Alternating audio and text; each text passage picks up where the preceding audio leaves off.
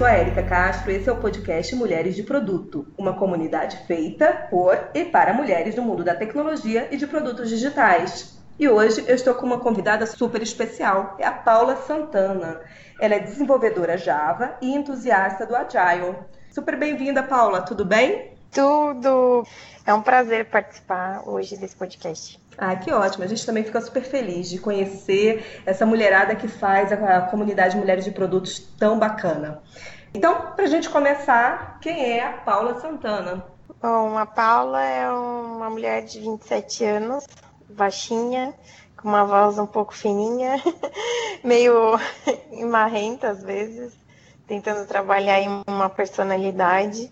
Sou do litoral de São Paulo, trabalho em São Paulo, eu sou desenvolvedora back-end, especificamente na linguagem Java há cinco anos. É, sou casada, sou uma pessoa bem família, sou entusiasta em Agile. Eu, na verdade, tomei essa filosofia para mim há dois anos atrás, que eu comecei a investir pesado aí nesses estudos, é, porque eu, como desenvolvedora, eu via o quanto eu, eu, usava isso no meu dia a dia, o quanto era importante eu saber de produto, não só de código, é, é uma cultura, né? Eu, fiz do Agile uma filosofia não só de trabalho, mas de vida.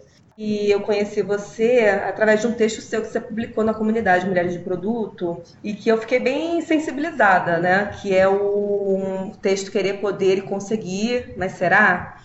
Porque eu, eu, fiquei bastante identificada, assim, é, com aquela questão é, de de repente ter um background ali é, mais simples, de periferias, da escola pública, né, e mesmo assim ter superado todos essas, é, esses desafios e ter conseguido se posicionar, estudar e estar no mercado de trabalho. Então, me vi muito ali. E você sabe que durante muito tempo eu fiz aquela pergunta que você colocou, que é, poxa, mas se eu conseguir, outras pessoas conseguem, por que não, né? Vou te dizer que não tem muito tempo em que eu comecei a olhar para isso e falar, cara, mas isso não é uma realidade. Então, quando a gente fala de algumas questões de política, de equidade, é, hoje eu, eu vejo assim como isso faz sentido, né? Que não é mimimi. Você pode contar um pouquinho sobre as ideias desse texto e o que te motivou a escrevê-lo? Eu comecei a escrever vários textos esse ano, tá? Não tantos quanto eu gostaria, exatamente por falta de tempo, mas como eu já tinha falado no começo, eu estou num processo que, de reconstrução, de evolução, né? E aí uma amiga minha me falou, Paula, que bacana, você tem às vezes sentimentos não muito bacanas, não muito legais, e por que você não transforma isso em algo positivo? Porque o seu raciocínio, ele, ele é coerente, apesar de você ter muito sentimento em relação àquelas situações, que eu ficava meio indignada com algumas coisas e não sabia como lidar com isso. E ela me sugeriu a, a começar a escrever, ou seja, botar o sentimento para fora, né? No começo era uma, era uma coisa mais de cura minha, né? De um trabalho meu comigo mesma, que me levou a escrever ele, né? A Paula, há um tempo atrás, a Paula achava que tudo era mimimi. A Paula achava que não tinha motivo para as pessoas que são negras é, militarem sobre os direitos delas. A Paula não entendia por que, que as mulheres defendiam a causa ou é, coisas que incentivavam as mulheres. E aí a Paula se abriu num determinado momento para tentar entender o outro. E foi bacana porque desde então eu só venho lendo e tentando entender, desde história até o nosso cenário socioeconômico, tá? Eu não sou a expert em, em política, o que eu estou tentando é só melhorar mesmo quanto ser humano. E uma coisa que sempre pegou em mim foi a questão dos privilégios, né? Porque o que eu ouvia muito é, e eu achava mesmo isso até uma certa idade, que bastava eu querer. Bastava eu querer e eu ia conseguir, né? E aí eu lembro que eu, eu era adolescente e eu achava que aquilo. que é, eu tinha todo o gás, toda a energia do mundo. E, e isso até me dói ainda, é uma coisa que eu estou trabalhando. Que a primeira coisa que eu quis fazer, o meu sonho era fazer uma faculdade pública, né? eu achava demais, e assim, não porque alguém tivesse me orientado. Eu nem sei de onde eu tirei isso, mas eu achei que eu pudesse fazer uma faculdade pública. E aí vem a realidade, né? De N fatores que te jogam na sua cara ali. Você não pode, você não vai conseguir, por mais que você tente. Existem N fatores que vão te bloquear de realizar o seu sonho. Foi um acúmulo de, de coisas que, assim, num determinado momento, o, o, o isqueiro que acendeu a, a bomba para aquele texto foi o fato de que eu queria mais mulheres palestrando e eu escutei coisas do tipo, bom, se o nível, o que importa aqui é o nível técnico. E se tiver no nível técnico que a gente precisa, a gente escolhe. E aí eu te pergunto, a gente não quer igualdade, sabe? Eu acho que lutar por igualdade é, é diferente no nosso cenário de mulheres na tecnologia a gente está lutando por uma equidade nesse momento, porque a gente, por N questões sociais e econômicas, e, e que a gente não. Eu acho que a informação está aí na internet para as pessoas pesquisarem, estudarem, elas vão entender, se elas quiserem realmente, que a mulher está muito atrás da largada da vida das pessoas. Eu não estou falando só de mulher, eu estou falando de pessoas, negros, é, de LGBTs, que às vezes são menosprezados, assim, não é mimimi. Não é. As estatísticas estão aí, faz uma pesquisa no Google, entender. E só quem vive isso, só quem passa isso no dia a dia, entende. Então, é, eu não estou excluindo homens, tá? Quando as pessoas dizem para mim, é, ah, Paula, basta você estudar que você consegue, né?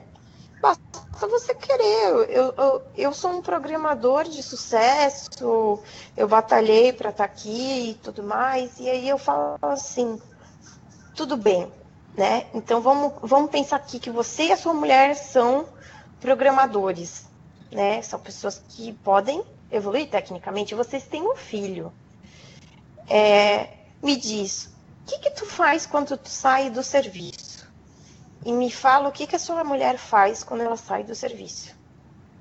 Gente, vai ser raras vezes que uma mulher vai falar assim: ah, minha mãe, eu, eu tô cuidando da casa, eu vou cozinhar, vou passar no mercado, enquanto a minha esposa está estudando, porque a prioridade é que ela vire uma engenheira de software.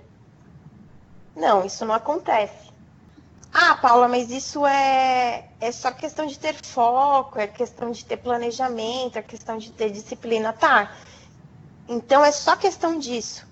Me fala para mim é, das mulheres que você conhece, que são referências e são sucesso, me fala para mim as que não são solteiras, as que têm marido, as que têm filho e que têm família ali, algum ente, alguma pessoa, alguma responsabilidade que eu falo que não seja consigo próprio. E, e, e entende, Érica, que o meu intuito com a Cristo não foi diminuir quem conseguiu as coisas por mérito próprio, porque isso não é uma competição, é uma questão das pessoas pensarem um pouco em como elas vão ser empáticas Sim. com o próximo. Não, é... Porque eu escutei. Sim. Pode falar. Não, eu, eu, tive essa percepção mesmo, porque como eu te falei, assim, é, vários daquele background ali, eu me identifiquei porque eu vivi isso e eu também tive esse questionamento.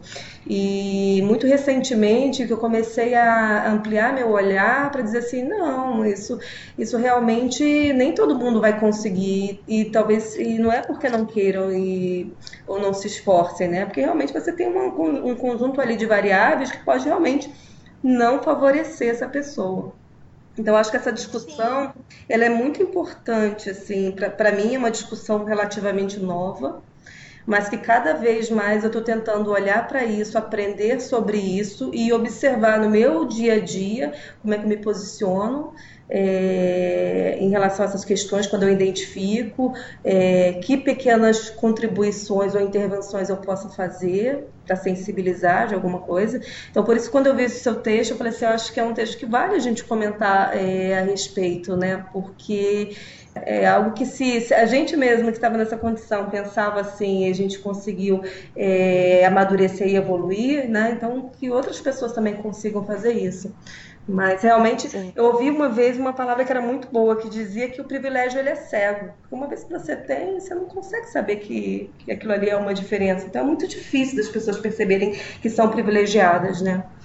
Eu tendo o objetivo de que algumas pessoas que de repente não compreendiam porque que um amigo do lado era um pouco mais lento, é, e elas passaram a compreender, eu já ganhei aí o meu. Eu já consegui algo com esse texto, entendeu? É, e, e, isso foi uma coisa que eu escutei muito, assim, sabe? E escu eu sei que eu vou escutar muito mais. Porque foi o que você falou, às vezes a pessoa que tem privilégio, eu, eu reconheço que meu privilégio é ser branca. Porque eu tenho um rosto que, apesar de vir de uma favela, eu, numa entrevista, ninguém diz que eu sou de favela. Ninguém diz que eu vim de uma origem humilde, né? Então, mas será que todo mundo tem esses privilégios? Assim, será que às vezes. Porque a gente não tem, é inevitável, Érica. Se você estiver num ponto de ônibus e aparecer uma pessoa, um cara de capuz negro, você vai ficar. Porque são estereótipos da sociedade que a gente tem. Então, assim, às vezes a pessoa, ela tá sendo julgada por uma coisa que ela nem tem controle. A gente entender isso, sabe? É, uma mulher, a gente está num grupo de mulheres, e você entender que dentro desse grupo de mulheres ainda vai ter mulheres que vo você está lutando por uma causa. Sim. Mas mesmo assim tem gente lá que está lutando por coisas básicas que, que você já tem já é algo, entendeu? É. Então, e, e, isso é uma coisa que a gente tem que discutir cada vez mais. A primeira questão para a gente conseguir uma mudança é você ter consciência sobre a necessidade dessa mudança. Então, por isso que essas conversas elas realmente são importantes, né? Sim. Você não vai conseguir mudar sem antes você precisa você ter essa consciência de que a mudança é necessária. Mas muito bom. Gente, acho que daria para falar aqui muito tempo, né, sobre Só isso. sobre privilégio, sim, Só sobre sim, porque isso. é muito, muito necessário para o mundo, não só da tecnologia, para o mundo como um todo. E você sabe assim que mesmo dentro dessa minha ignorância em relação ao assunto, né, é, eu sempre, quando eu escuto alguma coisa em relação a ser mimimi, eu pergunto, eu digo, puxa, mas é, aqui no Brasil é, tem quanto tempo que a mulher adquiriu o direito ao voto? Aí as pessoas param e falam, então, quer dizer, como é que essas questões estão tão enraizadas e que a gente reproduz sem é, nem perceber? Elas estão aí. Então é muito recente. Então a gente precisa realmente fazer um movimento que possa apoiar essa mudança, né? até que as coisas possam se ajustar Sim. e a gente conseguir essa equidade. Muito bom. Isso mesmo.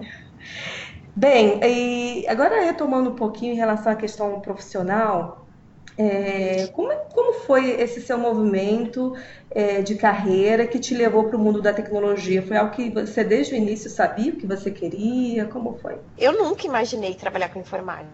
É, eu entrei no técnico, na ITEC, que é uma, uma escola técnica que tem no estado de São Paulo, é, porque não tinha curso de administração. Porque você vê como faz diferença a gente ter pessoas que nos é, induzam a ser algo, né? Porque o sucesso para mim, quando eu era criança, era olhar as mulheres que trabalhavam no banco. É, isso era referência de sucesso para mim. Minha mãe fazia, minha mãe era manicure na época, ela fazia unha de muitas mulheres que trabalhavam em banco. E eu achava isso demais. Eu achava assim, nossa, eu quero ser que nem essa mulher aí quando eu crescer. E eu lembro que o meu sonho era fazer técnico em administração, faculdade de administração. E aí, por acaso, não teve ADM nesse semestre que eu fui fazer a prova. E tinha de informática. Eu pensei, bom, informática serve para qualquer coisa, né? Então eu vou fazer esse cursinho aí de informática. Só que imagine, eu não sabia nem ligar um computador. Isso foi em 2007. Eu não sabia ligar um computador. Enquanto a maioria dos adolescentes já tinham um computador em casa, é, eu não sabia como ligava um computador. Isso é, parece ser meio absurdo. Hoje em dia, então, acho que seria muito pior. Mas eu comecei a fazer o curso. Eu lembro que na época eu aprendi a Delphi. E eu achei aquilo demais. Eu ia muito bem nas, pro, nas provas de lógica, nas matérias de programação, era Delphi e Java SE. E eu apanhava nas matérias simples, tipo Word, PowerPoint, porque eu não tinha computador, então eu não sabia usar essas, esses, esses programas, né? E, mas a professora via que eu era tão boa em programação que ela me incentivou. Falou assim: Ó, oh, por que, que você não começa? Você vai se formar aqui com 17 anos, você está precisando de dinheiro, por que você não vai dar aula? Você é muito boa nisso. Tenta. E aí vem o baque que eu te falei: eu tentei fazer FATEC, passei no período da tarde, tive que trabalhar. Né? Então, não tinha opção. O emprego surgiu, você tem que aceitar. Você não pode fazer a faculdade porque não é a sua prioridade. É, e aí eu lembro que nessa mesma época eu comecei a dar aula numa franquia de escolas que era Microcamp. E um certo dia eu fui dar aula para um, um eu, traba, eu trabalhava no litoral em Santos, que é uma área portuária. Um aluno meu me falou assim: pô, por que, que você não tenta área portuária? Você ia se dar muito bem, você gosta de tecnologia e eles estão inovando e tudo mais. E eu falei: bom, então eu vou tentar fazer a faculdade na área de logística. E fiz, me formei, tentei para a Uni e tudo mais, passei pelo ProUni e consegui é, fazer a faculdade de gestão e logística, que basicamente é o que eu aprendi, se você olhar a minha grade lá da faculdade. É um MBA de gestão de projetos. Acabou que por percalços da vida eu fui trabalhar com a área de gestão. Eu fui líder de equipe na área logística, fiquei um ano e não aguentei a pressão ali, porque era um ritmo muito intenso. Na época, o porto estava estourando, assim, exportação, importação. Eu acabei indo para uma software house como suporte. Só que eu amava ver os programadores, porque era o meu sonho de anos atrás trabalhar nessa área, né? Acabou que teve uma chance, o gestor me chamou um dia, eu lembro que eu estava de férias, e ele falou assim, pô, vem aqui que eu quero conversar com você. Pô, me falaram que você tem interesse, eu vi que você já deu aula, que você conhece PHP, ASP e tal. Bom, a gente trabalha com Java Web aqui, né? A gente vai fazer o seguinte, vamos colocar você numa equipe e se tudo der certo, você vai, a gente te torna uma programadora júnior. Entrei para uma equipe. Eu lembro do meu primeiro dia, assim como se fosse hoje, do meu líder, né, da equipe, desenhando para mim o que, que era arquitetura MVC. E eu lembro que, tipo, ele, eu fazia cara assim do tipo, tô entendendo, mas por dentro eu pensava assim, meu Deus, eu não vou entender nada. Isso não é para mim, acho que eu não vou conseguir. Eu lembro que eu passei duas semanas chorando no banheiro no horário do almoço. Quando não, às vezes eu não aguentava e saía para fazer xixi para chorar. E pensando assim, falava para minha mãe e pro meu marido, nossa, mas eu não vou aguentar. E chorava e falava assim, eu não tô entendendo nada que eles estão falando. É, e aí quando eu foi passar do tempo, eu peguei demais o, o serviço, assim, eu fui. Eles foram vendo que eu, eu realmente tinha nascido ali para não nascido, mas me entrosado ali com um trabalho, me esforçado para isso. E aí eu fui trabalhar como desenvolvedora mesmo. Não foi planejada, assim, eu digo que a minha profissão me escolheu, porque eu dei voltas e voltas e tudo deu para que eu realmente virasse uma programadora, sabe? Você comentando sobre é, começar a trabalhar como desenvolvedora, né, dessas dificuldades iniciais, não consigo e tal. Onde você procurou ajuda, se você procurou, é, para poder aprender sobre isso, para se desenvolver na área? O começo, eu lembro que eu tive um mês para mudar de setor. Nesse um mês, eu lembro que eu fiz uma cirurgia e fiquei em casa, não podia me mexer. Essa uma semana, eu lembro que eu ficava o dia inteiro no YouTube vendo vídeos do curso em vídeo de lógica, de Java. É, na verdade, alguns amigos do serviço, algumas pessoas que gostavam já de mim dentro e que eram do desenvolvimento, falavam assim, ó, estuda servlet. E eu pensava, não sei nem o que é Java, vou entender o que é um servlet. E assim, eu estudei. Se eu te falar que eu entendi, eu só fui entender, tipo, acho que um ano depois. Então, assim, é como eu falo que é como se fosse alguém tivesse jogado uma, caixa, uma fichinha em você, sabe? Aí cai do nada aquela ficha e tudo passa a fazer sentido. Eu lembro que eu baixei uma apostila que todo mundo falava muito bem, da Kaelon e tudo mais. E aí a pessoa falou, ó, tem umas apostilas de graça lá da Kaelon que você consegue baixar e estudar. E aí eu comecei a baixar as apostilas Java Web, Java orientado a objetos e comecei a estudar com base na, na apostila. Eu lembro que eu instalei o, o Eclipse e fui fazendo todos os exercícios que tinha lá. E eu, eu tive uma equipe que, assim, isso eu não tenho o que falar. Assim, a minha equipe que eu comecei a trabalhar, eu digo que eu vou ser eternamente grata por aquelas pessoas terem me ajudado. Tem um amigo meu que está até hoje na Venue Code, e o japonês, ele é demais, assim, ele me ajudou demais, assim, e eu achava engraçado que ele me explicava e eu falava assim, aí ele, você entendeu? Aí eu falava assim, não, não entendi. Aí ele tentava mudar a didática dele para me explicar, sabe? Eu acho que isso é a melhor forma que tem e, e, e eu, eu tento ser esse programador que ele foi para mim. E a gente precisa de pessoas assim, sabe? A gente precisa de mais pessoas, de equipes assim. É, o meu líder, ele era um cara muito voltado para negócio. Tem o senso de liderança. Sabe aquele cara que você está se sentindo uma bosta no dia e o cara vem, senta do teu lado e fala: Não, o que, que tá pegando? Uhum. Não, mas cara, isso é simples. E aí o cara vê que você não tá entendendo nada e ele dá um tempo para você, aí ele vem e explica de novo, ele chama uma outra pessoa para te auxiliar. Então ele provê um ambiente, um ecossistema para que você se sinta segura para fazer aquilo. E se eu me tornei uma, uma programadora, foi muito graças a ela, porque no momento que você está começando, se você já dá logo de cara com pessoas escrotas, é, você desiste. Então, assim, empatia, eu acho que isso foi um começo, não só foi os meus estudos, foi ter pessoas que estavam ali já na área, que tinham experiência e que me, me ajudaram naquele momento inicial. E mesclar a prática com a teoria. Porque se eu não tivesse praticando o que eu estava estudando naquele momento, é, não ia adiantar. E aí entra a cereja, a cereja do bolo que eu falo, né? Precisava daquilo. Não tinha opção de errar. É uma motivação em, tanto. Então, assim, para quem tem filho, para quem assim, ah, eu estou desempregado, eu tenho esse estágio, eu não posso desistir desse estágio, eu não posso errar. E na maioria das vezes, você ter essa cereja do bolo faz você conquistar as coisas, sabe? Paula, e que dicas você daria para alguém que queira trabalhar como desenvolvedora, né? Por onde ela começa? É, sobre ser programador, né? O programador, ele, ele busca soluções. Então, se você é uma pessoa que você fica incomodada quando você vê algum problema e você quer resolver ele, já fica atenta a isso, porque é isso que um programador faz, né? Ele vai resolver problema. Ele é pago para resolver problema.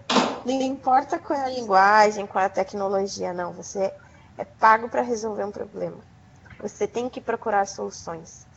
Então, isso é uma característica que o mercado hoje dá bem enfoque, assim, até porque hoje, dentro do Brasil, a gente não é difícil a gente ter características de programadores especialistas, coisa que fora do país é, eles dão umas, eles preferem especialistas. O que é um especialista?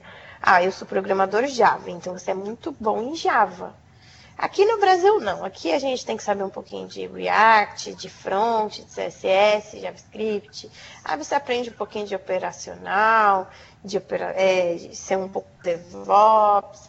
Aí você tem que saber um pouco muito, um pouco muito bom de banco. É, então, assim, a gente tem que ser meio que malabarista. Isso é um perfil que a gente tem hoje na, nos, nas empresas brasileiras. É, você tem um problema e o que você vai fazer para resolver ele, como pode variar. Mas você vai, você é a pessoa que está apta para isso.